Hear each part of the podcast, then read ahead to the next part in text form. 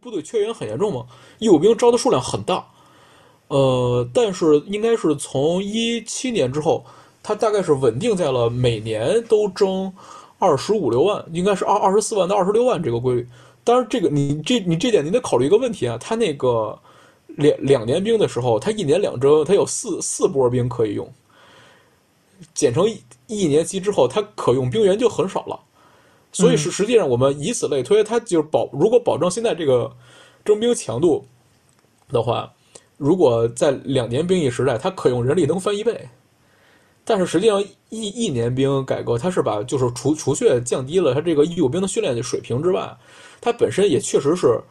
把部队的人力一下就搞得很紧张。当然，它那个延长兵役也有很大的压力。你毕竟在现在这个社会环境之下，服服役服役两年有点太过分了，确实是。德国现在的兵役制度执行的可能比你说的这个还更狗一点。因为一般来说，就是考上大学，你这个接受这个大学里的普遍军事训练，就就相当于可以换取免征条件嘛。这这个这个理理由在苏联时代很多时候是立得住的，因为你只要是那时候开开预官训练的这种高校，就就就能确保你在很大程度上，因为你你相当于毕业有预官身份，你只要这个没把你从预官动员到部署这个现役状态，你相当于这个兵役就逃了。但是现在好像俄罗斯它不不是这么搞的。研究研究是一档聚焦军事战役与战术的科普类播客节目，由苏一控、MQF 和 Lark 共同主持。这是节目的第一期，本期的主题是关于俄军人力运用的历史与现实。由于内容较多，我们分两期进行录制。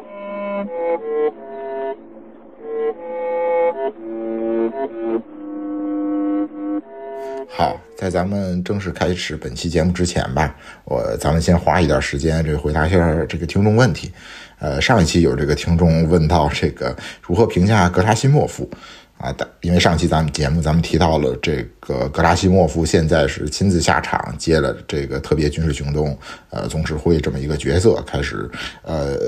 从开始对一线做出一些针对性的部署，然后这个你们俩也提到了，呃，这这做这些针对性部署还是比较有效的啊。然后看起来格拉西莫夫还是比较有能力的，虽然在在互联网上这格拉西莫夫的外号不少，比如说叫笑将，呃，或者叫微笑男孩，因为他笑起来这个呃有有一点鬼畜啊。然后对，会是很多这个互联网。呃，军事秘密的一个 一个一个源头人物吧，对他，他做从他身上做了很多这个秘密。然后另外一方面，我看有关媒体的这些采访上，比如说这个乌军的这个指挥官希尔斯基也提到了这个，他也看过很多很多这个格拉西莫夫的这个著作啊，就觉得格拉西莫夫在这个军事上，呃，有一有一定的这个造诣啊，不不知道这个你们俩对这格拉西莫夫有没有什么？呃，说点评可能有点太大了啊，有没有什么呃评价或者说这个好比较有料的一些事来分享？嗯，这问题我先嗯帮大家就简要回忆一下格拉西莫夫他的这个作为一名职业军人的履历，因为实际上我发现围绕格拉西莫夫的报道并不少，但是呢，呃，比较详尽的对他做履历分析，就比较做比较严肃认真的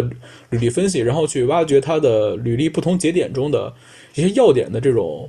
嗯，分析我的感觉是，至少在中文信源里并不常见。当然，在就是英文或者俄文信源里，我也没有发现过特别深入的去去解析这个问题的。我不知道是不是，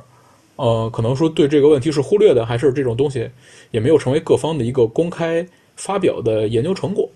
那呃，先先先给大家简单介绍一下他的这个履历吧。呃，首先，格拉西莫，如果我们用现代的这种，尤其是欧美国家、北约国家的。这种将领的年龄来看，他实际上已经比较高龄了。他是呃一九五五年出生，今年呃一一九五五年九月出生的，今年六六十八岁。如果到了今这个今年秋季，就已经六十九岁了。呃，实际上我们去看现，其实现在多数俄军的将领都是六六零后，就应该是在五十多年近六十的这个岁数。所以他实际上呃作为一名这个俄俄军。嗯，整个国防系统里的二号人物就是第一副第第一呃国国防部第一副部长兼总长，还有就实际上的这个军装队伍里的一号人物，他实际上是相当高龄的。这当然这也同时意味着他其实比多数的这个军官都资深。而资资深呢，对于呃近几代的俄军高级将领来说，有一个可能更特殊的地方，因为我们看就是你大大大家可以计算一下他的年龄啊，如果是一个六零后的将领，实际上他在军校毕业之后，就是因为那个以前苏联是二十一岁嘛，一般的这个陆军指挥军官都是二十一岁从军校毕业，二二十一二岁吧，呃，在这个年龄毕业之后，如果你是六五年出生的，那实际上军校毕业就已经是八六年了。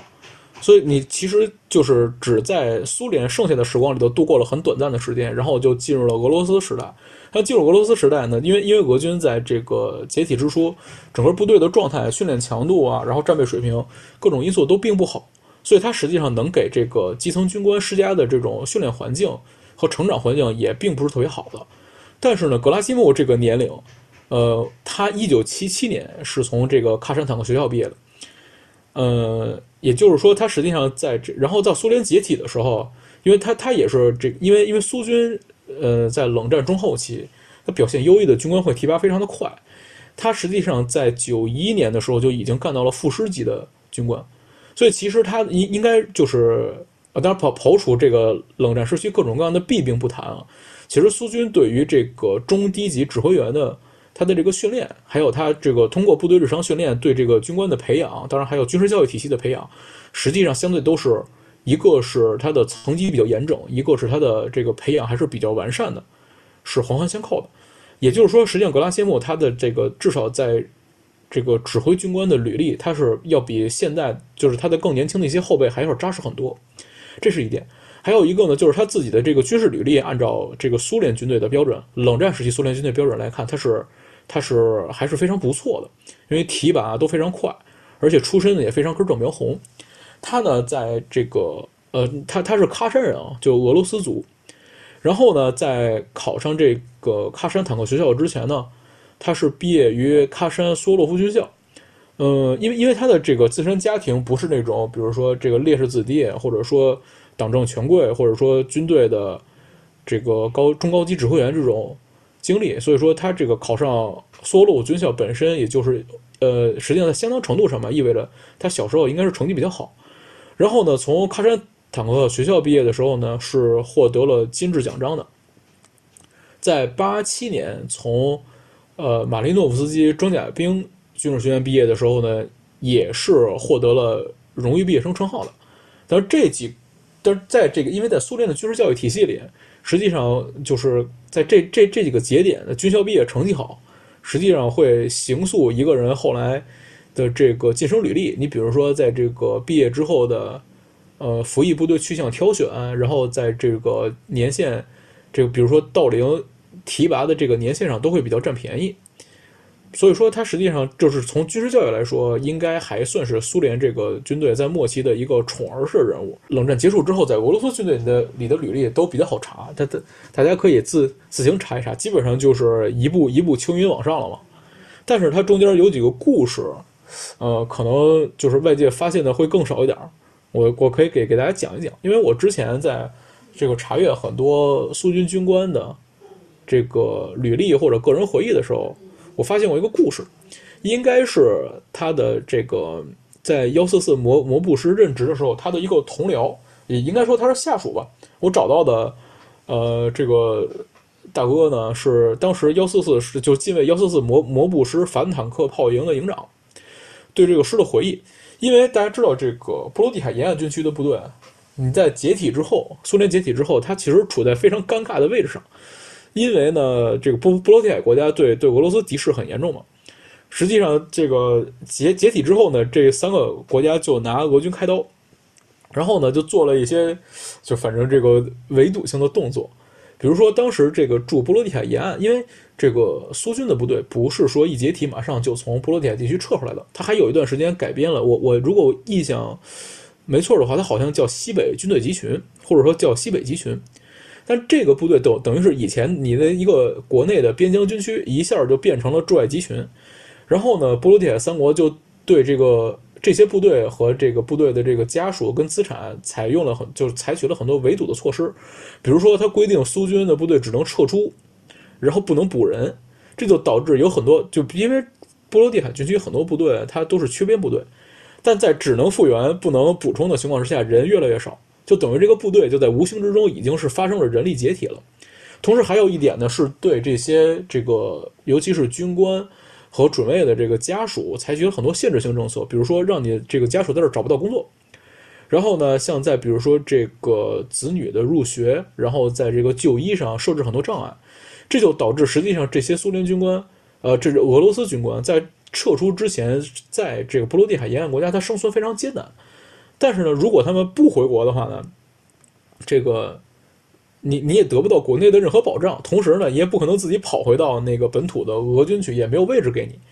所以这这些部队实际上在这儿度过了的时间。都是都是很难受的。然后呢，有一个节点一下哈，就是那当时他们就是相当于这部分啊，从苏军变成俄军的还在波罗的海国家里头是吧？就是他们的这个部队就还在这一头，就等于在九四年才撤走。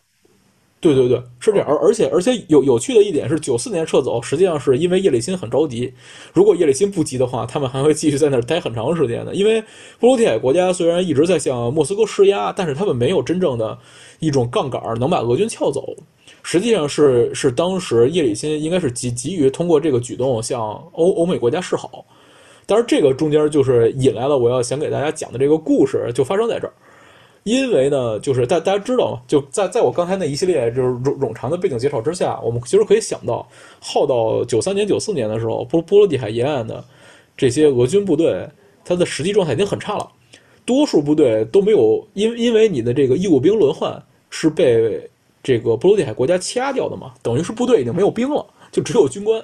但是呢，与此同时呢，剩下一大堆部队资产。你的这个这个固定设施，然后车辆啊、武器装备啊，而且尤其苏军又是一支很重装的部队，机械化或者摩托化的部队嘛，这这些资产呢，你又没人来处理，所以说你想撤出这些部队，实际上是一个是因为你剩下的人力很少，所以需要付出很大的努力，还有一个是是这些部队的这个你从这个运输计划到撤退保障啊，到比如说到了新的地方之后，你怎么搞营建？然后呢，怎么搞装备的这个存储？怎么重新把这个这个装备到到点之后运用起来，都是构成很多问题。但是叶利钦呢，为了这个尽快实现自己政治目标，实际上就是给当时驻波罗的海沿岸部队施压，就是你赶紧给我出来，呃，完事儿了就完了。至于部队什么德行呢，我也不是太在意。然后呢，我我我当时是就是看到过一些军官，就是意识当当时在跟格拉西莫同一个师任职的军官的提法。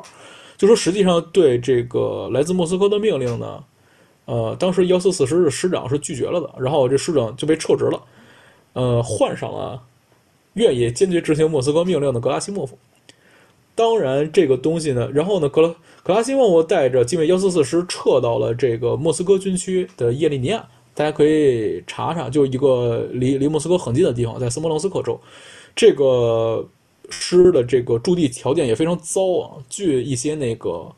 当时这个师的军官回忆说，好像是直接给他放在了什么某个某个某个垃垃圾填埋场，还是就是工业废墟附近，然后就把这个部队扔掉不管了。然后大概有几个月的时间，这个部队都是属于这个军官和家属没有住房，然后也领不到工资，然后其他的这种就是这种这种部队福利保障的转接也没有完成的状态。当然，格拉西莫从中倒受了很大的益，因为九四年完成撤退之后，九五年他就去总参军事学院学习了，然后呢，就很快的就爬到了将军的位置，就是这个集团军领导的位置上。而这是一个故事，还有一个故事呢，就是刚才我说的那位，就是在同一个师当过反坦克炮营营长的这个军官的回忆。他说，实际上，因为在撤出的时候，俄俄军的这个这这些部队的可用人力已经很少了，所以说。这个基干军官都付出了很大的努力，把这个各种各样的装备跟这个设施去搬到火车上，去完成达成这样一种军运标准。但是呢，实际上对对军事装备的这个内运没什么人上心，反而是他，但是他没有具名啊，说当时这个师领导是费费尽心思把自己从这个波罗的海沿岸国家搞搞来的各种什么什么走私货啊，占用了很多车皮给给运回国去。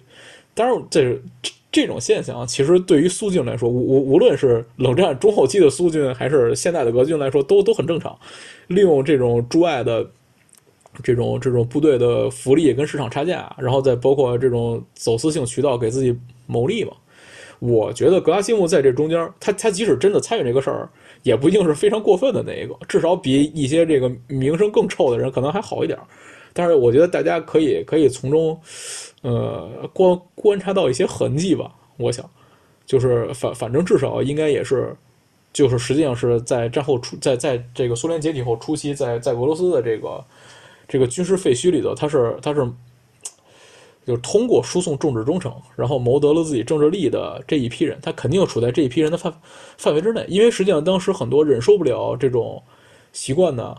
无论是中下级军官还是高级将领，当时就已经自行离开或者被迫离开俄军了。但是格拉西姆显然没有，他后来又得到了很好的提拔。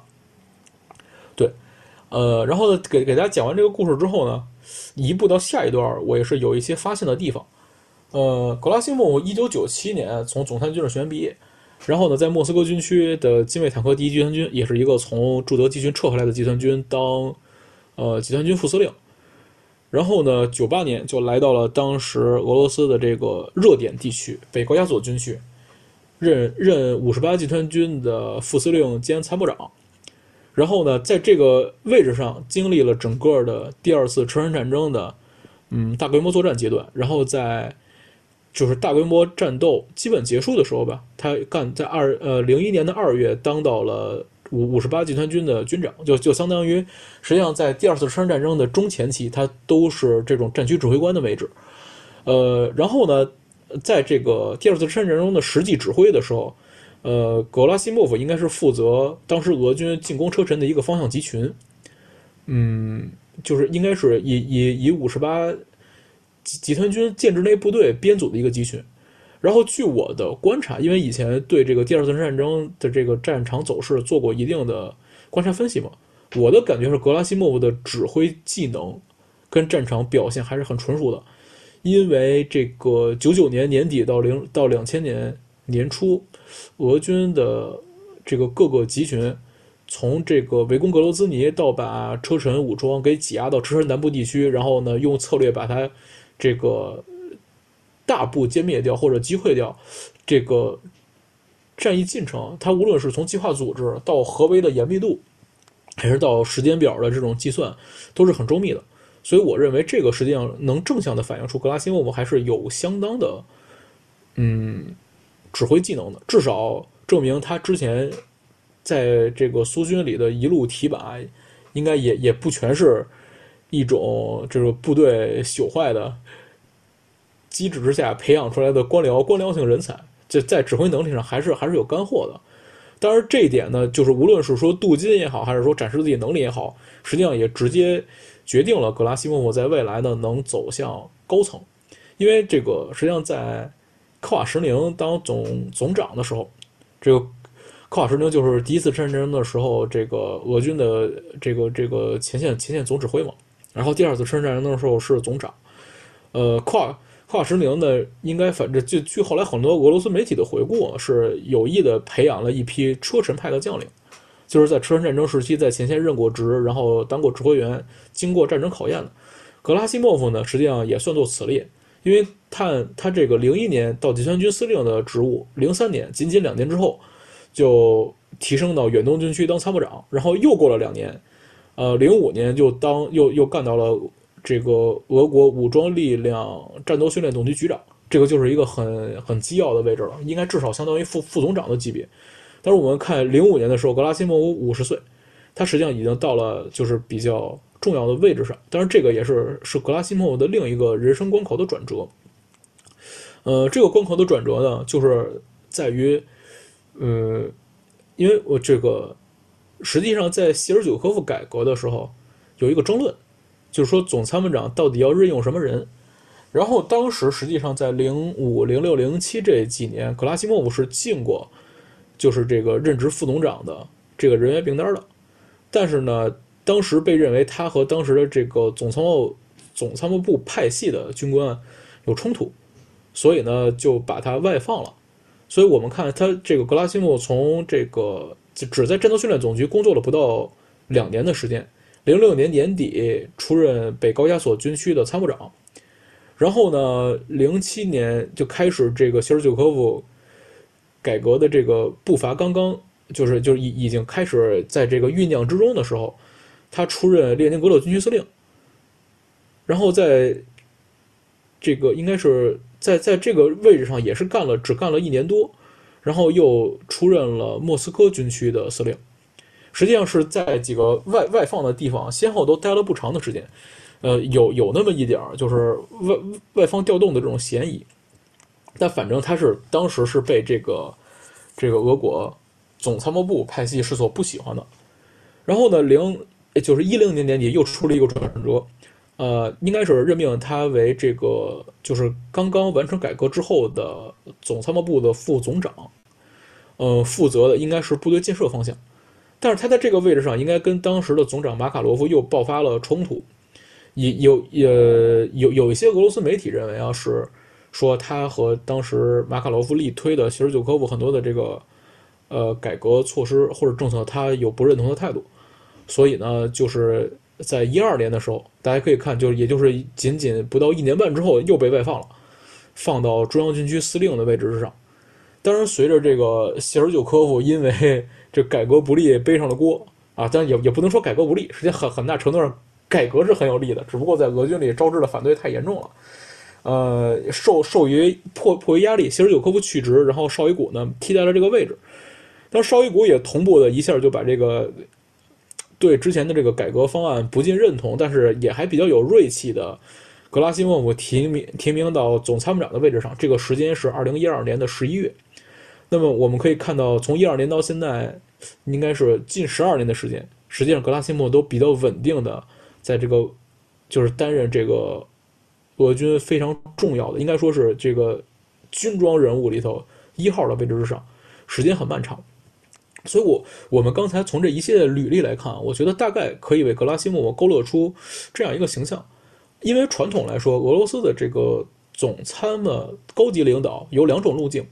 一种是一直在参谋路径，就比如说从这个合成兵种院校到总参学院毕业之后，一直是比如说在这个大军区任参谋，然后呢又调到总参作战总局，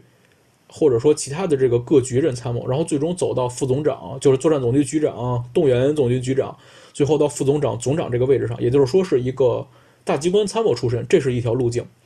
还有一条路径呢，就是从这个呃野战部队中提拔上来。然后从从部队就是这个，呃师、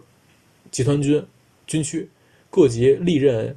这个主官，然后从军区司令的位置上选拔进莫斯科的这个大机关，有可能比如说像格拉西莫夫一样出任呃训练总局的局长，然后或者说直接出任到总长。但格拉西沃姆呢，显然属于这个部队派的军官，对，可能跟这呃相相相对来说，跟他的在在他的前任里边吧。呃，和哪几任总长是类似？反反正跟他当时那几任，呃，比如说马马卡罗夫什么的，都他他们的履历都都不是太像。因为在九十年代的时候，俄罗斯总参的这种核心位置，其实都还是被参谋派的军官所把持了的。对，当然我们也由此来看，反正就是格格拉西莫任职的总长，确实在这个部队在部队建设上，相比于在这个战略上玩花活上，可能这个倾注的精力要更丰富一点。当然，还有一点与与这个相违和的一点，就是格拉西莫夫，比如说这个扎卢日内或者希尔斯基对他的这种，呃，就是说好话的推崇吧。我觉得这个他有这个一实一虚两侧。而一方面，这个这相相对于贬损自己对手，你要是给自己对手说一说好话，其实是就他既显得很有风度，也显得好像自己水平更高一样，对吧？毕竟是在和高手过招。我觉得这个乌军现在这个。高层无论是公关水平，你包包括那个布达诺夫他们这帮人，无论是公关水平啊，还是这种政治姿态啊，他程度都不差，也还算是比较有，至至少在这个媒体前面还是比较有风度的。所以他们对格拉西莫夫的这个这个追捧，我觉得，呃，怎怎怎么着要好过去踩他的能力不足。但是我觉得这个话呢，有一部分虚的成分。但是从实相的成分看，有一部分是可以理解的，因为格拉西莫夫呢，虽然是一个传统来说不是很理论色彩的将领。但是格拉西莫夫从这个走到，在应该他应该是干到这个军区级的岗位之上，他之后呢就有一些比较有名的军事理论的学术作品，尤其是在二零一四年之后，围绕着这个当时俄罗斯的一些这个比如说远程打击的这些理论变化，或者说他这个国防国防构想变化的这些理论成果，至少在纸面上是格拉西莫夫执笔的。当然，这这些就是不是不存在这个惊人代笔的成分啊。但至少呢，呃，从最不利的角度说，应该也是传达了格拉西莫夫很多他自己的这些思想。当然，这些军事思想或者说军事理论是不是值得考验的，或者说他到底是出于什么样的目标去出台的，这个我们先不深究。但至少说明呢，就是他也不太是一个就是传统的俄罗斯部队指挥官，就比较这个呃鲁鲁莽，文化修养相对不是特别高。对他，他并不是这样一种形象。而这种理理论派的形象呢，对于一个部队派的军官来说，实际上还是比较少见的。对，然后呢，大家就看从从履历上呢，他大概有这些特征。我们再说一个，就是从这个观察俄乌战场动态的一个实际情况。呃，我对格拉西莫开始有比较清清晰的认知，实际上是他在二十三年秋季之后去接任这个，呃，这个这个特别军事行动，俄俄军自己的这个称谓叫什么什么什么西南战略方向总指挥吧？那大概是这么这么一个位置，实际上就是这个俄乌战场的这个前指总指挥的职务。其实我我是注意到格拉西莫他有一点还是，嗯，还是还是做的不错的，就是从这个。俄军在二三年秋季，呃，啊不，这个这二二年秋季，二二年秋季，刚刚才说说错了一个年份，这个面面临着一系列的，就是由这个乌克兰攻势带来的这种危机之后，当然也也是经历了第一轮动员之后，它的这个物资充裕了之后，实际上我们现在看俄军，呃，围着前沿搞的一系列的这种防御措施，无论是这个提升部队轮换度，然后这个呃这个提升部队的满员度。然后呢，转入到这种永固防御、兼顾兼顾防守的状态，还是出台了很多，比如说这种改善前线防御跟部队进攻的措施。这些措施，我认为实际上都是在格拉西夫到任之后一手推动的。但是他能推动这个呢，受到很多因素的影响。首先，他作为这个，因为他本身在出任前前线总指挥的时候没有卸任总长的职务嘛，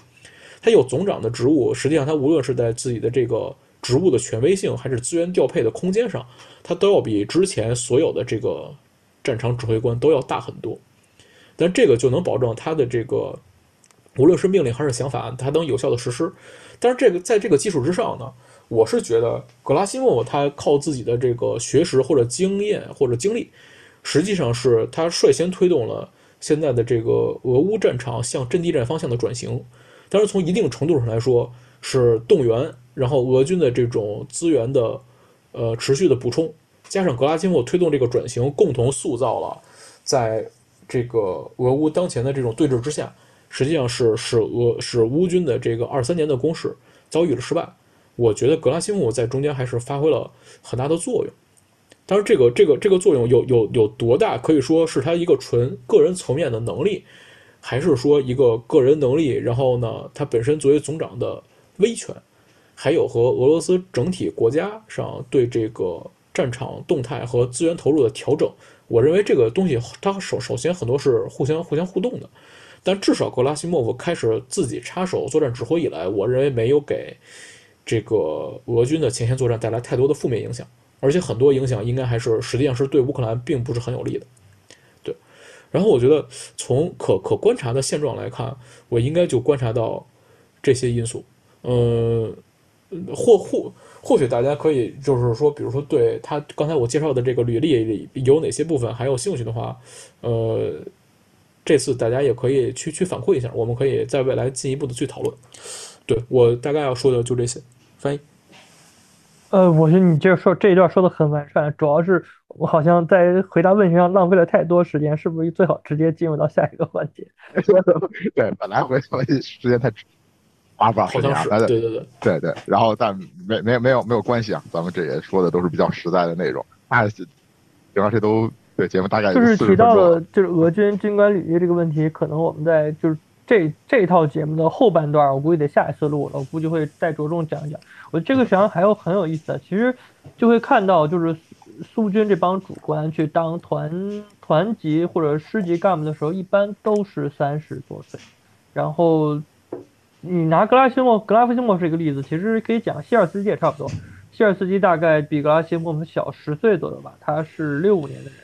然后他实际上也是三十五六岁就当团长。基本上苏军还有实际上怎么讲呢？整个苏军还有俄军、乌军这套体系，它都是它这种中层干部都是会比较年轻的。然后我就补充这么一点点，剩下内容还是后面正正题再说吧。行，那咱这个开始了，这个这这期节目这个主主板的这个内容，就是就是聊聊这个俄军在这个俄乌战争中的这个人力运用吧。啊，对，因为现在他在这个士兵这一块儿，他是有这个合同兵，就是这个我可以理解为这个志愿兵吧。还有，但是他也保留了一部分这个义务兵役的这个影子，就是有这种呃，如果没记错啊，俄军这个义务兵也是一年啊。俄军之前一部分这个在人力上的。呃，改革或者说调整，呃，也有一部分是围绕这个这个这个兵役制度在在这个做的啊。然后呢，咱们正好可以展开来说说这个。啊，要不这回先翻译先说吧啊，这 MQF 占用时间老比较多啊，呃，再给他往后点。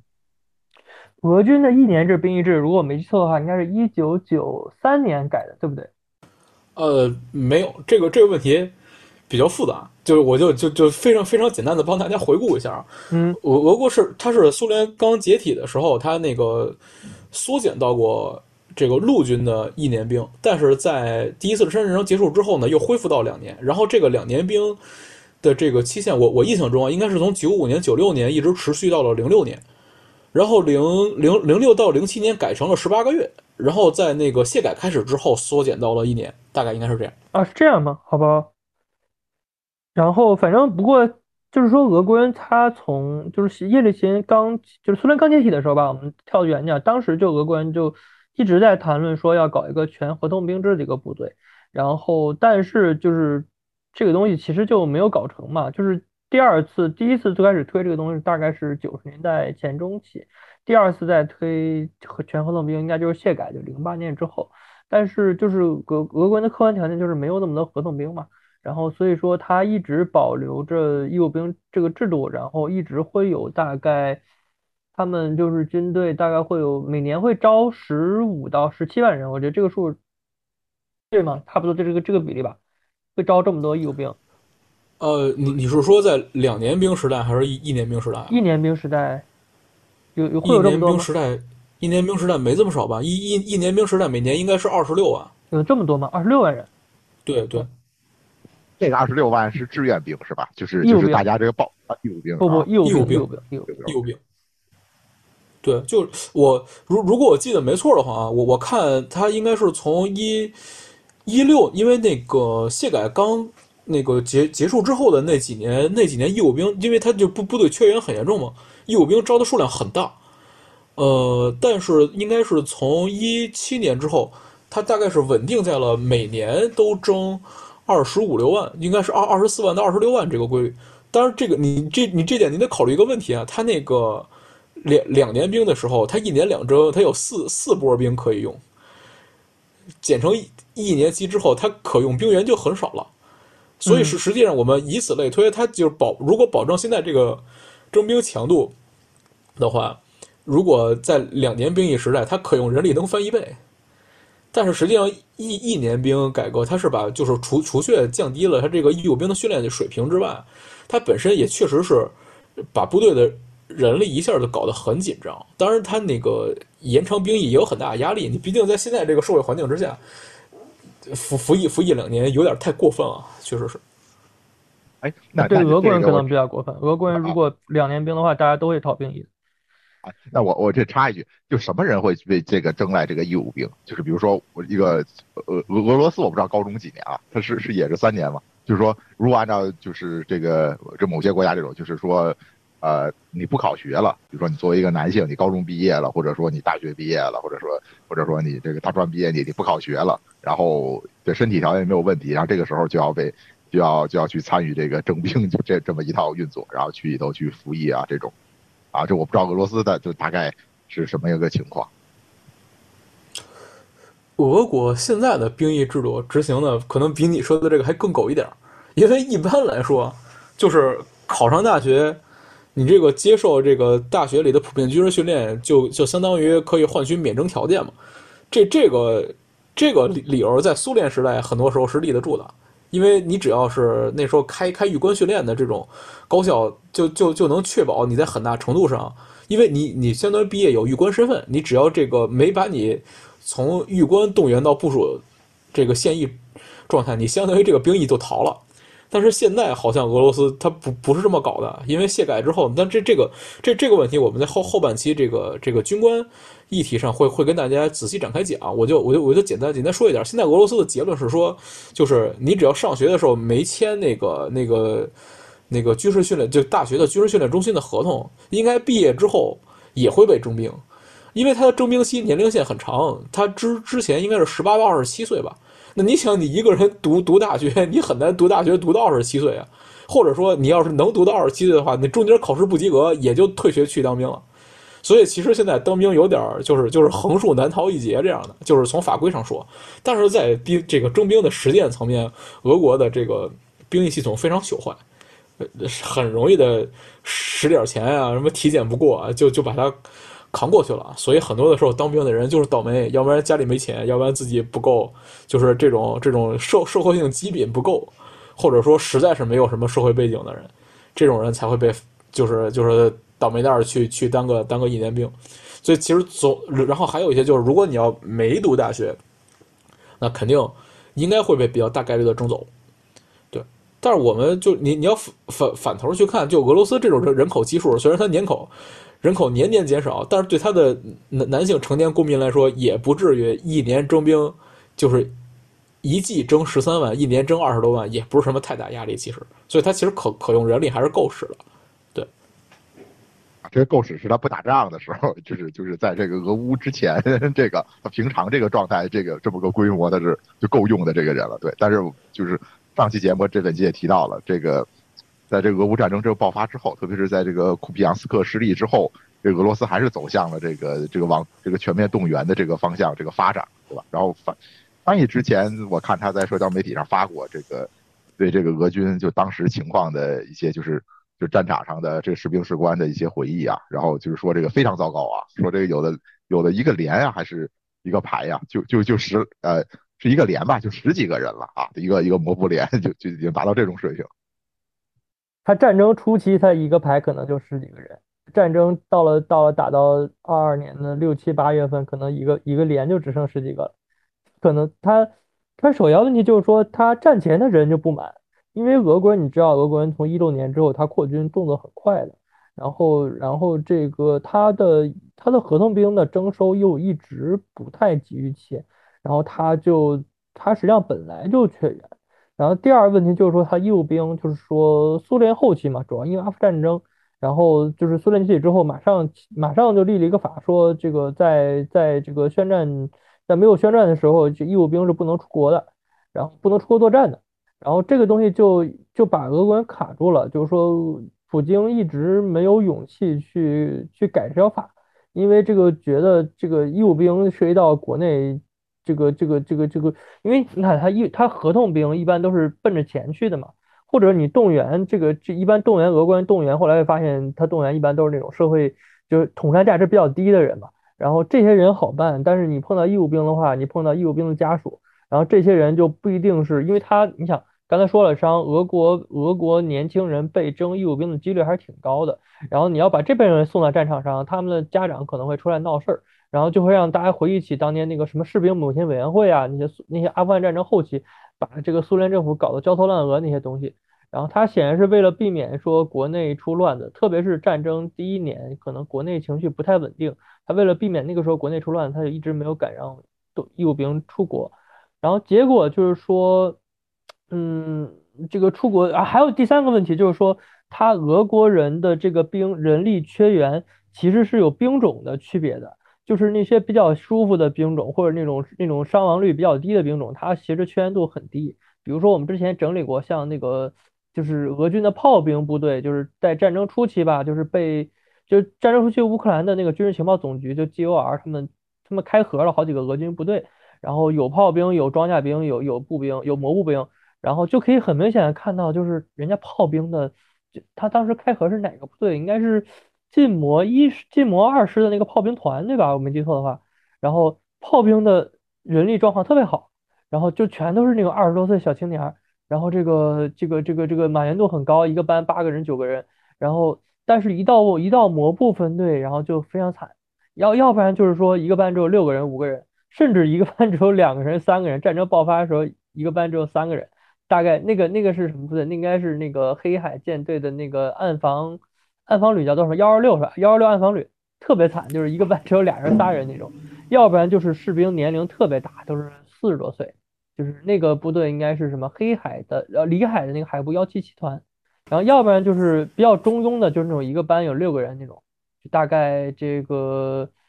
呃，我之前看的哪几个部，反正好几个部队哦，幺三六摩步旅。当时看幺三六摩步旅就是就是一个班六个人，然后正常来讲，俄国人的满编应该是一个班九个人，然后卸改之后还是九个人，然后但实际上达不到，他有时候普遍会采用八人班的实际编制，但现实情况就是八人班达不到，只有六个人。然后这个他正常来讲一个旅应该有三个 BTG，但是第三个 BTG 在二零二二年六月吧，他们开始搞志愿兵之前都是都是缺位的。然后这个，因为他他的那个第三营往往是各种这个各种义务兵组建起来，他出不了国。然后这三个问题加一起吧，然后就导致俄国人的人力就最开始就很差，特别是摩步分队，就是那种扛天线天线宝宝，就是那种那种一一线的一线一线步兵分队，他的人力非常差劲。然后战争，你看俄军一个摩步连的标准编制是八十五个人吧。然后实际上战争初期能到六十个人的就就已经很好了，就是大部分情况下连六十个人都到不了，因为它满员率只有百分之七十五以下。然后而且俄国还有一个重大漏洞，就是俄国没宣战，就导致这个他的合同兵可以撕毁合同，说我不干了就回国，然后就一直到二二到二二年九月份都可以做嘛。然后结果就那肯定是摩步分队里他直接承担前线风险这些人最不想干，那那那起码你几块钱你总没有没有命值钱。然后他们就大量撕毁合同，然后到了二零二二年的七月八月吧，然后就是前线的人力情况已经非常非常糟了。就是说，当时我印象很深，有有一个俄国军事记者写了个文叫《六十四摩步旅完蛋了》，就是说当年最开始在富察，后来去了那个一九五的那个近卫六十四摩步旅，说一个旅的步兵只剩下了。五六十个人吧，是差不多就是这个这个水平，五六十个人吧。然后这个啊，这个如果再往前回溯一点，就是四月底五月初，就是俄国人刚开始搞那种志愿兵的时候，就有一帮志愿兵被送到一九五去，说当地的俄军摩步连一个连也就那么十几个人，最惨的时候一个连只有九个人，就是他们补他们五个人补到那个连里，发现那个连之前有九个人，补上他们之后一共十四个。然后 这十四个人里有一个连长，还有一个大士。大士相当于俄军在连一级管管士兵、管士兵和管后勤的人。说这个大士跟从来不上战场，说明这一个连一共就十三个人，这是这么一个情况。然后对面乌军的对面的乌军应该是空突八十旅吧。然后说一个连都是一百多人，然后说乌军一个连基本就是俄军两个营的人力。然后这个情况就一直延续到了。二二年的九月份，就是九月份，在在在在伊久姆和库皮扬斯克崩溃之后，俄国人受不了了，就开始部分动员。部分动员，一个就是说立刻招兵，然后这个而且有一部分兵员是没有经过有效训练，直接去补到前线去了。然后当时就大概在二二年的九月中下旬吧，乌克兰人就开始抓到俄国人的俘虏。说动从动员到被俘可能只有三天，就动员报道到被俘可能只有三到四天左右吧。然后这一波人大概有，后来估计可能有有五万到十万人。这波人虽然就没有训练嘛，但是他立刻就把俄国人在前线的就步兵分队人力缺口给补上了。虽然他没有什么训练，虽然他你可以说他损失大，他立刻就把前线举出了稳坐。之后就是动员了一大批叫做领土防卫部队，它叫 TRV。然后这个部队就是。由每个俄罗斯联邦主体，就每个州、每个自治共和国去组建一个，然后把这些部队组建完了之后送到前线，然后这些部队的平均训练时间大概是二十天左右，啊，反正也是聊胜于无的一个训练嘛，但是数量够多。到我们目前啊观察到 TRA 部队大概观察到了五十个摩步团吧，然后每个团大概会有两千两百人左右，就是跟一个标准的摩步团差不多。然后训练没啥训练，但是数量多，就光这光这五十个摩步团，那就有就有十万人。然后这这这十万十万一线战斗兵还是很可怕的。然后第三就是说，在之后呢，就开始持续的进入一个动员模式。然后就是说，你说他是动员的也好，你说他是用各种方法这个威逼利诱别人志愿入伍也好，反正就是招了大概就第三波人力吧，可能会占到三十五万，可能后来又有第二批，可能加起来可能累计有四五十万人这么一个规模。这些规模的人呢，主要就补入现役部队，然后另外就是这个呃，另外就是组建了一些新的部队吧。然后就这么一个情况，他大概用了到二零二二年的十二月，或者说二零二三年一月份，我觉得俄军的人力问题从数量上基本就解决了。然后，基本就这么一个情况。然后如果说库皮扬斯克的话，实际上确实他人力会有一个很大问题，就是说他俄军的一线兵力真的就没有人，就是他完全在依靠火力来防御。那个时候俄军火力还是很强的，大概。嗯，每天的落弹数，就相当于每天打出去的炮，就是榴弹炮的炮弹数量，应该在五到六万发左右，相当于现在的六倍吧。我我这样举一个，大概相当于这样，就是俄军在就是每天的每天的射出射弹数，大概二零二二年的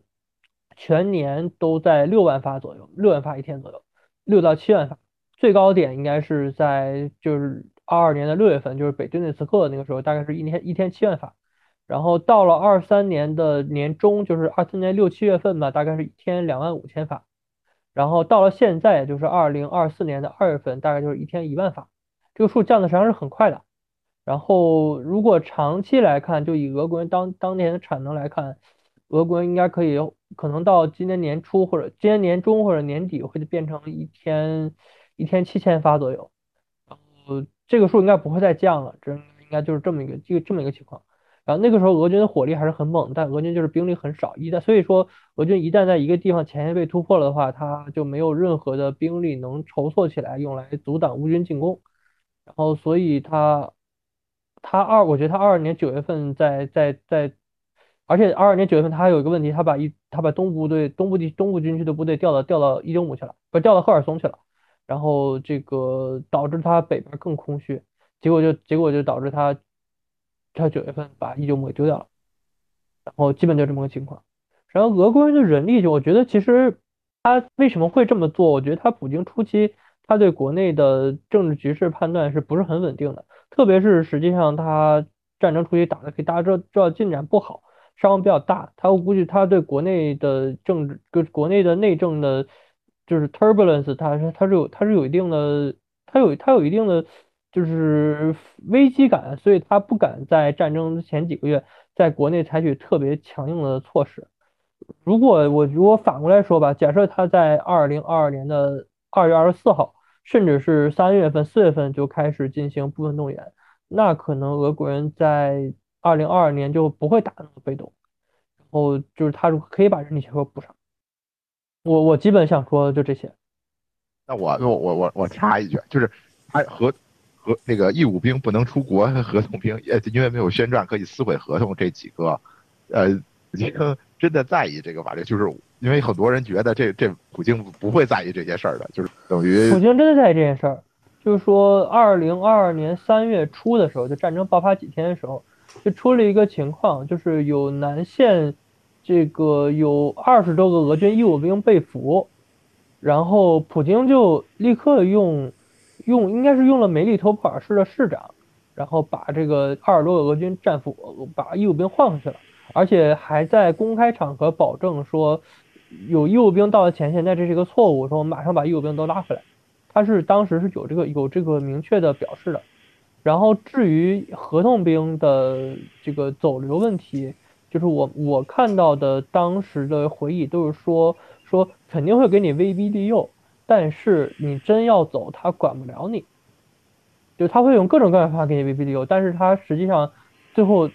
上上下下都承认，就是说俄军对这些义务、对这些合同兵是没有强制力的。就他们真要撕毁合同要不干了，你只能让他们走。就当时情况是这样。当然这个情况也就是持续维持到二二年九月都不部分动员为止。九月份之后他就不能容忍这个撕毁合同了，他就没有这一说法。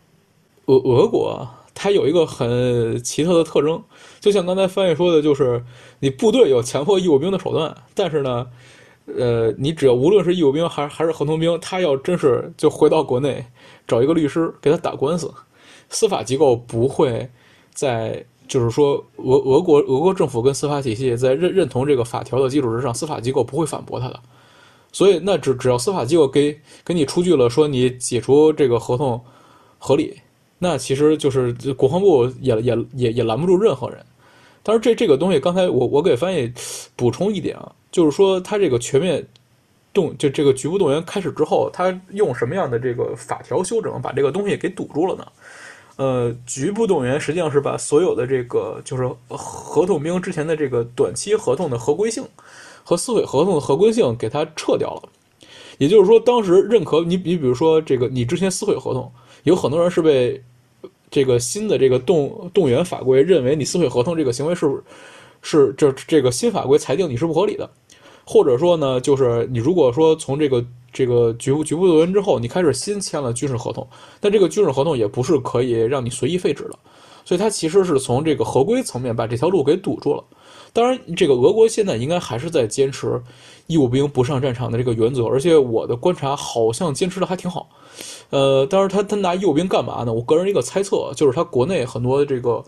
这，因为他也需要一些这个驻军维持嘛，去搞这个比如说技术保障啊、轮换呀，然后营地任务，或者说在这个非这个乌东战场去执行一些执行任务，他有可能这些部队的这个员额是用义务兵去去填充的。当然，这个也也确保一点，就是说。你除去了这个战场人力之外，也有一些便宜人力可用，然后同时呢，也一箭双雕的确保了这些人不会被投入战场。另外，我也怀疑，其实俄军可能一直怀疑这种一年兵到底给他投入战场有多大的作用。我我觉得这个俄军他内部一直是对这个有怀疑的。然后这个就讲完这个问题，我在对刚刚才翻译说的前面几点先做一点简单的补充。我觉得第一点是说这个。这是这在俄在二十四开战的时候，俄军它其实面临的真正的一个问题，是它的这个合同兵改革到那个时候是呈现一个半途而废的状态，因为谢改的合同兵改革，它本身的目的是想通过逐步提升合同兵的比例，最后把俄军变成全志愿兵或者合同兵军队。当然，你基于成本问题啊，或者说就是这个这个他他无无无法从根根本上戒掉这个这个这个这个。义务兵依赖这个问题，它实际上最后到部队就卸改之后形成的部队，它只是说部队的这个满员度相对高了，但在部队构成上还是一个合同兵和义务兵相结合的这么一种状态。那在这种状态之下呢，你部队确实在和平状态之下，你的这个纸面人力是看着这个充员度挺高的，但当你要拉出去作战，尤其是去打这种没有正式宣战的，或者说非这个国土防卫型的大规模战争或者世界大战的时候。你这所有的部队，你能能拉出来的人力都是极为有限的，所以其实，在战争一开始，俄军就是以支离破碎的这种建制状态去上的战场，而且这个支离破碎就进一步的受到他这个合合同兵填充度不足的影响。就像刚才翻译说的，他很多的这个基层班排连建制，它都是不满员的。那就是一直到库皮扬斯克这个大这个这个这个失利的现场中间发生一个什么事儿？大家可以看，从二十四这个。开战之后，实际上一个多月的时间，俄军都是主要是在在基辅附近高强度折腾，然后呢，又又整个一个这个这个春春秋季时间呢，又又是沿着乌东乌东正面又高强度的折腾了一回。那这这两番折腾之后，实际上他的这个就因为在正常情况之下，你只要在常规作战里头，就是这个步兵班排的这个人员自然损耗就很严重，你无论是伤病逃各种各样的因素，你。这一一个连队扛不了多长时间，他人就没有了。但是在这种情况之下呢，因为他的他这些部队上战场都靠合同兵，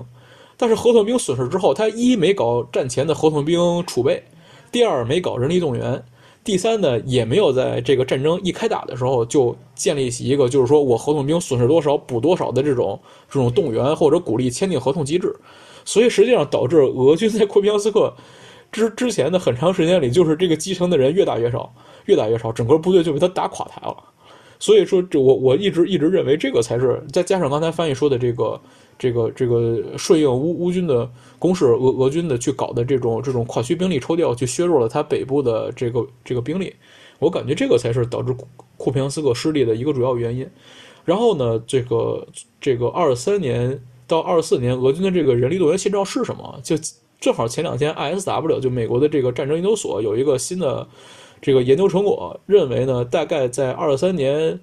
冬季开始，俄军是能保证每个月有三万的人力补到前线。但是这个三万人力有各种各样的构成部分啊，就就是除了这个每每年征的两级义务兵之外，有比如说这个新新新动员的囚犯啊，然后新签合同的这种普通的合同兵。但是无论如何，每月三万每每月三万人力是能填到前线，也就是说一年它有三十万三十六万的这个可滚动人力可用。但在俄乌战场现在这个战争强度之下，这个人力其实是完全够用的，填消耗一点问题都没有。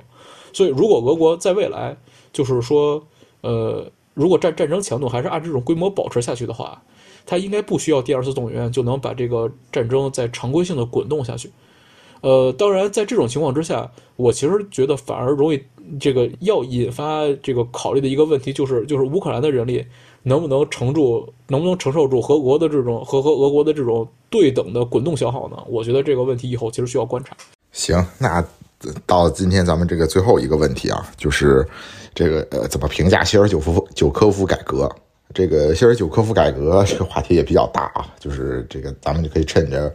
呃，今天这个剩下来的时间，给这个下期下半期的这个节目这个起个头，就从这个翻译先开始吧啊。这之前有人这个就是那个评论区反馈说比较喜欢听你说话啊，这是吗？我我我要强调一下，我没有用变声器啊，上上上回有些同志这个这个叫什么没有用变声器，你不是妹子。行行，我说完了。卸改前吧，反正实际上这个问题我在知乎讲过，但我讲的也比较比较比较粗略嘛。就是说，呃，俄国人就一直他想的方法，想他想的战争主要就两种，一种就是说在国内有一些这个范围很小的、强度不一定低啊、范围很小的局部战争，最典型就是车臣嘛。这样这样战争就需要一个俄国人在不动员，就是尽可能小的去。影响到社会层面的情况下，前提下，然后搞一支比较精锐的部队，然后比较快速的去介入。然后还有一种情况呢，就是去打大规模战争。大规模战争可能整体上是一个联盟防御型的这个战争，他会设想说他自己可能跟乌克兰和白俄罗斯是一个联盟，然后这个面对的是整个整个一个北约组织吧，它可能是总体上是一个防御性的一个东西。然后这样的战争可能就会规模比较大，然后它可能纵深也大，机动性也高。然后可甚至会可能涉及到核武器，然后他想的战争就是两种形态，然后第二种战争肯定是要搞总动员的，第一种战争是尽可能不要搞动员的，所以他你知道苏联时期这个苏联军队它就是有一个分级动员体制嘛，就是它有一些满员度很高、训练水平很高，然后装备也很好的一些可以随时可以拉出来的部队，但是只占一小一占一小部分，然后但是它还有这个一大部分部队呢是这个啥？一大部分部队是这个。就充实度很低，或者说只有军官，或者说只有这个连和连以上军官，然后其他的人就靠他从到动员的时候从平从地方上拉，然后人从地方上拉，装备呢可能是储备好的，然后这样的一个情况，它会有两种不同的部队。然后俄罗斯实际上是俄罗斯这个时期，实际上它是把这个保留不动员部队保留很多的，就是说我们之前做过一统计，就是卸改之前俄军的军官，我记得有多少个大尉来着？好像有。三万个大尉对吧？我记得这个这个这个这个这个这个 M 克夫，你可以替我回忆一下这个数吗？三万个大尉，三万五千个中尉对吧？是十万吧？十万个大尉，我操，十万个大啊！那这卸卸改后三万个大尉的。对对对，就是就是大概你像你像俄军当时兵力只有一百二十五万人，海陆空就是他几个军种加起来，还有他妈十万个大尉。然后我们还 对对比了一下苏联红军，苏联红军末期就是二战末期一千一千一千一百万吧，还是一千四百万？然后有有二十万个大尉，相当于你这个就是他他保留了一个特别夸张的一个基干。然后这样就有一个问题，就是说你养了一帮军官，好，那个俄罗斯俄军应该当时有四十五万左右的军官，我认为就是在这个前。然后你一共才一百二十五万人，他妈三分之一以上是军官。然后你这样的军队，你就不能，就肯定没有多少部队能拉出来打仗，因为都是军官，然后都是那些看仓库的军官，可能一个团只有那么几十个人，一个师只有六百个人，就这种情况，他的部队很多都是这样的。然后这个情况就出了一个什么问题，就是说俄国人发现，而且还还有个问题就是这帮军官的薪水比较高，就是你要你要你那么点军费，你要你要先保证这些军官的薪水啊、住房啊、福利啊，然后你发现你就养不起什么部队，然后也也买不起什么新装备了，然后俄国人就就是相当于他九十零年代就一直感觉被这帮军官拖累了，说这个世界大战感觉也不会打，然后留了那么几十万军官也不知道该干嘛用。然后这个真正要打仗的时候，都是像什么南奥塞梯啊、阿布哈兹啊、车臣这种比较小规模的，需要一个就是小而精干的一个干预力量。然后你又发现你没有，然后你发现，比如说比较典型就是就是就是阿布哈兹嘛，然后阿布哈兹实际上那个地方，它北北高加索军区已经是俄军嗯充实度最高的军区了，然后还是发现，而且他那个涉及到那几个师。什么十十九摩步师、四十二近卫摩步师，都是俄军常年在车臣打圈儿，然后都是充实度最高的，都是 A 级部队，然后还是发现还是不满员，俄国就就肯定俄国就很气嘛，就就觉得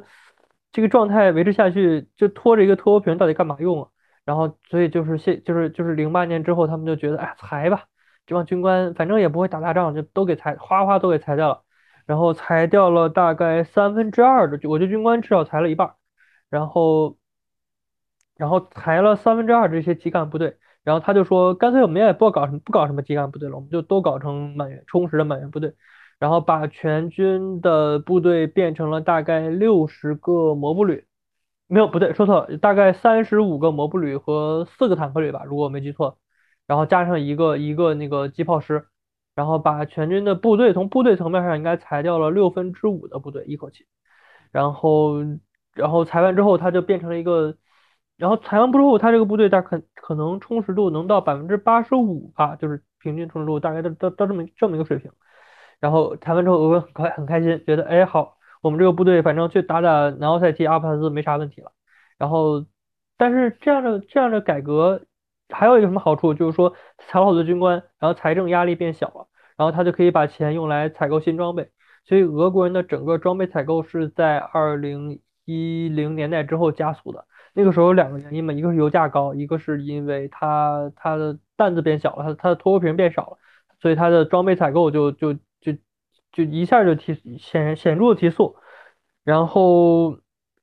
当然缺陷也很明显，就是说他们这样改改的太大刀阔斧了。然后第一就是说几十万军官直接下了岗，呃，这些人下岗，哪怕没有人管他，他对之后俄军的扩充啊什么的都会产产生负面影响。就是现在俄国人，你去看他动员的初级军官，就动员的什么少尉、中尉，这中尉、上尉、大尉，很多都是五十多岁、六十多岁的。就是说，他的年轻的一点的后备的军官，基本就没有这么一个池子，因为都让零九年都让他给裁完了。然后这个第二就是他对军事院校的修改，就是把军事院校搞到三年招不了生，就是他整整个俄罗斯的。初等军校应该零九年到一二年就没招过生，没记错吧？M K F，还是零八年到一一年没招过生，然后断了三档，断了三年，应应该是零九年到一二年吧？啊，对，零九年一二年三年没招，就是然后然后然后这个问题，第三问题就是发现从部队文化上发现他卸改之后，基层普遍反映说卸改之后基层不训练了，就说我们在想说俄国人他他他。挤了一堆军费去去买买大买玩具，他他军费从哪来的？他发现他很多训练经费都没有了，就是他 零九年之后部队的训练水平急剧下降，然后不止义义务兵基本就完全不训练了。义务兵我去去看那些就是在在零九年之后在俄军服过义务兵役的那帮人回忆，基本就是就是一年打五发，就是一年他一共服役就一年嘛，一年打五发子弹没了。然后最搞笑的就是那个有一个大哥说这个这个就是他后来就是他服了一年义务兵役，然后又服过，就是啊对他他服了一年义务兵役之后，他二二年三月份去志愿入伍，然后志愿入伍之后又有二十多天的恢复性训练，训练完了之后他有一件事儿不明白，就是他不知道 AK 那个保险保险那个拨片哪是全自动哪是半自动，就是说他服了一年兵役，连自己的枪怎么用都不知道。然后这个这个这就是就是他一年兵役制基本就沦为这个地步了，而且感觉那些合同兵役制的部队也有部很多部队其实训练水平急剧的下降，包括军官也会抱怨说这个卸改之后，就卸改之前俄军还在训练，那卸改之后俄军就不太训练了，就是他会有这样的问题，然后这样的问题加在一起吧，然后就导致而且还有一个很重要的前提就是说，嗯，后来发现俄，特别是一一四年之后，乌克兰战争之后，俄国人发现还是要打大仗，就是他肯定是，我觉得他，我觉得我个人认为啊，他最晚到一六年就已经决定了，在乌克兰肯定要打一场大仗，然后他的卸改这套体制，你说虽然说左好右好，但是他本质上他满足不了打大仗的需求，他那么三四十个旅，他他他做不到，就打不下乌克兰。然后结果就可以发现，一六年之后他急剧扩军嘛，就是它 BTG 数量从六十多最后变成一百七，然后他他就是为目的就是说他为了就为了打打一场就是符合他要求的一场战争，然后这几个因素就导致就是谢谢尔久科夫最后一二年就滚蛋了嘛，给他给给的理由是他贪腐嘛，实际上就是找一个找个理由让他滚，然后跟他搭档的那个总参谋长马克罗夫也一起滚了。然后之后就是绍伊古、绍绍伊古、绍伊古的格拉西莫夫这些我们人我们都见着了，然后这些人就一直后来维持了十年吧，但是他们你说他们去，他们很大一部分程度上实际上是继承了谢改，然后但是他们就是说有一部分是企图在企图在企图在往回改，然后但是绝大多数程度的就是俄国人在二二年的那个时候，他的基调是谢改定下来的，就它基调还是谢改，绝对没有变。啊，也就暂时讲讲讲究这些。哎，在这提到他从，也就是说，这个俄军从二零一六年就开始准备了，就是说他会。我认为是的，是就是二零一六年，我就有这么几个倾向吧。一个就是说，他恢恢复弹药生产，这个这个实际上是一个很重要的一点。就俄国人，你知道他的弹药储备量是非常高的，就理论上说他根本不需要生产弹药，他他在战前的幺五二炮弹的储量应该。按之前估计应该在两千三百万发这个数量上，然后这个数量已经上说，你你打小规模冲突或者你在和平时期训练，你打一百年都打不完。但是俄国人在二零一六年开始恢复弹药生产，然后这一点其实很有意思。我觉得就是欧美嘛，你看二二年以来一直在抱怨说，哎，弹药打光了，产量不够，产能升级需要时间，然后。弹药厂这个东西，我们之前算基本上就是就是三年一个扩一个扩产周期就是三年嘛，就是从你开始投资到你你的产能上来大概三年时间。俄国人为什么他现在能保持一个两百万发一年的一个产能？实际上不是因为他工业水平有多好，也不是因为他军工底子有多好，他军工底子实际上零零年代的时候都破坏差不多了，然后是因为他他的扩产周期比欧美要早两个周期，他一六年就开始。就是大规模的投资去扩产弹药，它名义上说是弹药，就是过去弹药储备比较陈旧了，要换新的，但实际上根本没有这个必要。然后，但是欧美呢，实际上就是做事这一点，一直做事到做事六年到二二年他们才想起，甚至到二三年他们才想起来开始扩产弹药。然后俄国人从一六年，他在零六年一六年之后，他的弹药扩产，他的他的这个，嗯，他的部队的快速的扩编。然后包括他他的重建军事政治工作部门，然后我觉得都是在为了这场战争做准备。然后包括他国内，实际上国内意识形态准备也也是也是很猛的。就是一六年之后吧，就各种各样的这个就就是实际上实际上，我觉得俄国对乌克兰就俄国民间对乌克兰敌视一直在，但是就是他国内的这种这种这种。就是仇乌宣传，我觉得一六年之后就特别疯狂，然后我觉得这些都是俄国人就一直在，我觉得俄国人就一直在准备打这个仗，然后但是之前是需要时间嘛，他准备到二二年自己觉得自己差不多了，然后就真动手。OK，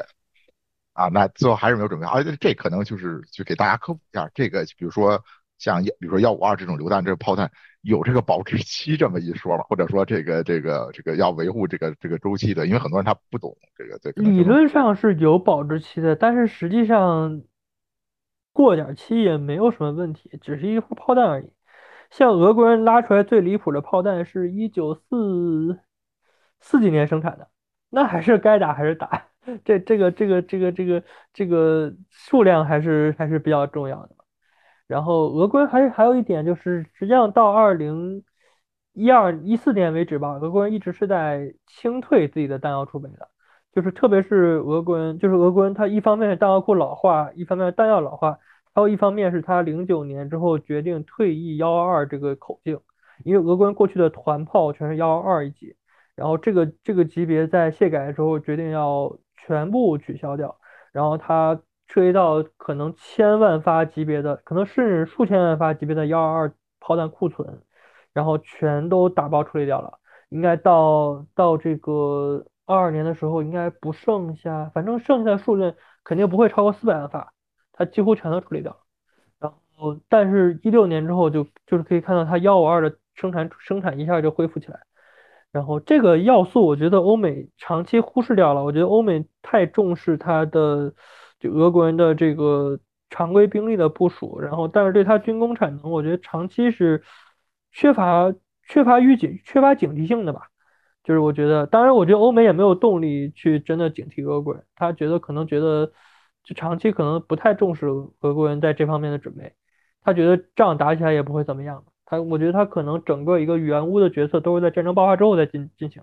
他战争爆发之前实际上没有从决策上决定说一旦乌克兰怎么样就就怎么样，他可能有这么一个就就是一个导就这就导致成他可能对俄国人的就除了常规军力之外的战争准备都比较缺乏敏感性。这 MQF 有什么补补补充吗？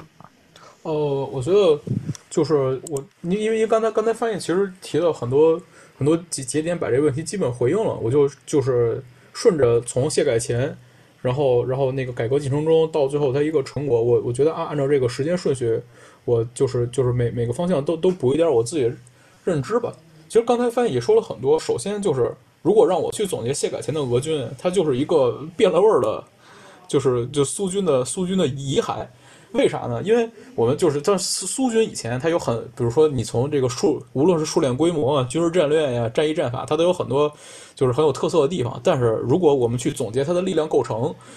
简单的说呢，就是呃，我跟这这在在刚才翻译的这个描述之上，我再给它提炼一下。其实简单的说，就是就是它有一部分这个满呃满满编或者高充员度的这个部队作为存量，那这这些部队是对付这个中欧平原的这高烈度冲突用的。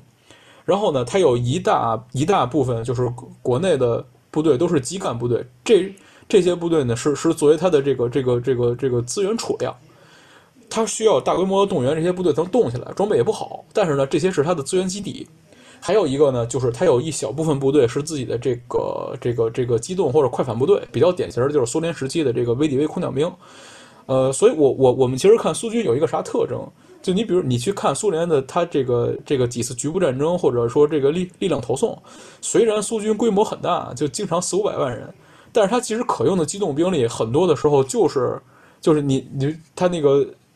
国防部长一个电话，他能调动的可能就是陆这个海军步兵跟空降兵那那几个师旅，其实这个这个有限机动部队它是它是规模很小的。那那些，比如说驻驻德集群部队，虽然数量很庞大，但是你那个部队是你轻易动不得的呀。你要你要动它了，会影响这个这个华约跟北约的这种军事力量平衡。所以说，就是实际上这个苏军是这么一个结构。那就是谢改前的俄军，它变成什么样了呢？就是那个空降兵那个机动部分，它还维持住了，所以它能应付很多这个这个这个地缘地缘政治风险或者低烈度冲突。但是呢，它以前在驻外集群的那个很大一部分的这个。这个常规的高充员度部队或者美元部队这部分力量没有了，然后呢，剩下的就是国内遍地都是这种这种骨架型部队。当然，这个俄军在这个九七年之后吧，做做过一些这个这个小规模的改善性努力，比如说他当时把驻驻这个莫斯科军区的第三摩步师，呃，就是就是以前这个这个驻驻捷克部队的应该是第一坦克师吧，把这个部队改造成了一个。啊，对对对，三应该应该是三三十一跟跟近近坦四十七合并的，他把这个部队改造成了一个小规模的这个高重员度部队，就是说这这个部队可能这个平时的建制满员率在百分之八十以上，当然也都是拿义务兵填，然后呢，可能这这个部队的这个战备训练搞得比较频繁，在在这种基础上，他可能有有几个师旅是执行这种任务，但是总的来说，它其实可用机动部队的数量是大大减少的。那在这种情况之下，他要想。就是你，这像以当时那个压力，你比如说爆发个车臣战争，然后格鲁格鲁吉亚、阿布哈兹，这这些问题出点问题，他可以比如说抽调这种高充员度部队的几个这个营团去暂时的应付一下。但他其实俄国长期当时面临一个风险，虽然他的这个外部战争风险不高，但是一旦开始爆发大规模的常规战争，他其实没有任何可以马上拉出来的这种常规的地面作战力量。去给它填充掉。那你比如说，如果这个战争烈度一下它爆发的，就是烈度很高，爆发的又很急，你一口气把那几个空降兵师全都用完了，那俄国就陷入很大的这很大的战争风险之中了。那这个战争风险可能很可怕。例子，就是说，假设乌克兰这个危机发生在二零零八年。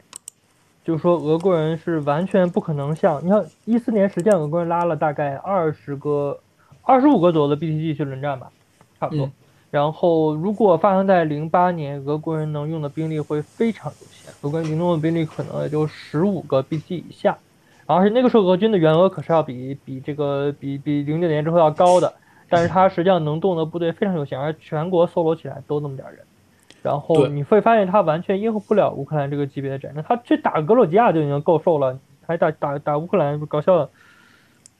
对，而且而且在那种体制之下，你还存在很多其他问题。一个是呢，就是你你这个义义务兵你要上战场啊。你像车臣这种国内问题还好办，他他不他不不砍义务兵，而且你像什么内内务部队啊、边边防部队都可以用。但一旦开始这种涉外的冲突，如果不是俄俄战争很短暂，俄俄战争要要打打久一点，很多问题就会冒出来了。还有一个问题是呢，就是除去了它那个，比如说可用 BTG 不足之外，它还有一个问题是你 BTG 在那种情况下抽调，它很支离破碎的。你可能比如说一个师旅级单位，你顶顶多能抽出一个营、半个营来，然后你可能要比如凑这个一个师够用的这个九到十个 B BTG，你要把一个军区的所有建制部队全都过一遍。然后呢，你要你要这个这个军区前指和各个的这个兵种司令部去抽调人去组建这个集群，那这种集群在战场上怎么可能能打仗呢？当然，这这真是我我我这个构构想啊，很也不一定，因为实际上第二次世界战争的时候，俄军这么凑出来的部队凑合也能打的，呃，效益效应也也不一定比比这个这这次俄俄乌战争早期阶段差。但实际上，大家可以想象，你这样的这个这个编组，对于部队作战来说是有很大压力的。还有一个就是，它总体上资源上是不足的。所以我觉得，就这几种问题才是促使谢尔久科夫就是这让让他改革的一个一个宏观问题，或者说他的一个这个动动力或者动因是在这个方面。因为谢谢尔九扣本身其实就不怎么懂军事，能能给他提供这个改改革方案的人，也都是总参里的参谋笔杆子。那这这些问题实际上也都是从九十年代中期开始，俄军高度关心的一些问题，所以只只不过呢，就是他的这个改革，就是在中间发生的这个摇摆跟不彻底性，主要是太大了。因为就是你基于这个目标去改，那在理想状态之下，你改出来的部队应该是建制充沛的，然后呢，合同兵这个高规模或者高比重填充的，然后随时可以拉动的。与此同时呢，还有一个就是它本身数量上应该是足够的，但是俄国改革呢，你在改革过程中又不断受到这种财政预算的限制。像比如刚才翻译的说的那点，我有一点其实不是特别同意。就比如说这个这个军官问题，你裁了军官是不是省省了人事费？我感觉也不一定，因为他裁了军官之后又给军官普涨工资了，你可可能人事费用高了很多。而且像俄，因为俄俄军一直到零八年的时候，有很多问题是积累性问题，比如说福利啊、住房啊。医疗医医疗保障啊，家属待遇这些，实际上到那个时候，就是因为在这个这个苏联解体之后的这个十几年的时间里头，俄军这个军官待遇一直就不太好。那在这种情况之下，当时谢改其实一个核心思路就是我减少军官团的规模，然后提高它的效益。他觉得可能这样能更好的把这个人力队伍给稳定下来。当然，就最后的结果，我们也可以看到，他军官团的这个质量，我认为只是得到了有限的改善。但是实际上，你人力的减少是大大的降低了他在俄乌冲突这种冲突里的动员动员潜力的。所以我感觉就是谢改，它的本身一个目标是想把原有体系砸烂了重塑，但是它砸烂它是干的干的干的差不多了，但是重塑做的不是非常好，所以这个导导致这个改革改成一个半吊子。这个可能是一个问题，但是改改成半吊的，我觉得本质上还是资源限制问题。你没有钱让他组建那么多 GTP 那个那个 BTG，也没有钱让他这个这把把这个部队充员度搞得很高，也没有钱搞成一个全合同兵制的部队。当然，也也也没有钱快速的把装备都换了，所以这还是还是穷病，这闹的他这个结果。然后最后还有一个就是谢改，为什么他改改革，就是他这个改改革结果很尴尬。因为它这个节点它很寸，我们可以看整个卸改大概完成进度是从一二年一四，大概是二零一二年年底一三年年年初改完，但是一三年一三年年中乌克兰危机就开始开始有苗头了，然后到一四年，俄国被迫投入乌东。那实际上就是开开始干涉克里米亚跟乌东之后，俄国回过头来就面对一个问题，就是他面对的是一个长期的，然后呢，这个宽地幅的高边，就是长漫漫长边境的局部冲突的风险。其实翻译刚才说的，就是说俄军是不是从一六年开始就开始认真的考虑这个闪击，就是说大大规模打击乌克兰？我倒觉得不一定是大规模打击乌克兰，但他至少在考虑一种场景，就是我以后有可能要在乌克兰战场上跟乌军漫长的耗下去，但我只要有这种消耗，就需要相当大的这种部队人力成本，跟这个部队部队建制成本，而而这种。这种无论是你的这个人力需求，还是部队建制规模的需求，都是卸改之后那个全旅制部队它所它所满足不了的。但是这个改革确实太尴尬了，因为卸改是实际上是他之前积压了十几年的战略环境，他基于这个这个十几年延续不变的这个战略环境，终于下决心做了一个调整。但是这个调整刚调完，战略环境就变了，所以这个东西我们也很难说这个这个锅是不是甩到席尔科夫身上。或者只能说，就是普京他这个政权的对他这个军事战略跟国防需求的调整，并没有特别好的跟他自己推行的这个军事改革同步。我觉得这个才是一个核心性的问题吧。嗯，喂，能听到讲吗？哎，能能能，那今儿时间也也差不多了，咱咱就先先唠到这儿吧。因为最最开始，因为我们说这个整体上这个话题比较大，所以我们做分了上下两期了。然后对上期的内容大概这样，然后我们会在下期去具体去谈一些，就是呃苏联到俄罗斯的这个这个军官制度啊，特别我们这个呃，那主要还是说军官和兵役制度吧，就是说主要还是分，我们就分别从官和兵这个两个角度搞讲俄军人力的演变了。这广大读者，这这广大听众，春节快乐吧！春节快乐，这好尬呀！啊，真是春春节快乐，真是春节快乐！哎，不不不，不是，等会儿。咱们说春节快乐有意义吗？因为这东西你这两天剪得出来吗？你在播的时候可能……那你我跟你说拜个晚年，我们都可以录一遍。好，拜个晚年。好好，那那那我觉得就就根据本期节目实际播出时间，我们可以让听众任选到底是拜个早年还是拜个晚年。但但总之春节快乐啊！总之春节快乐，行，嗯行，那咱咱就撤了。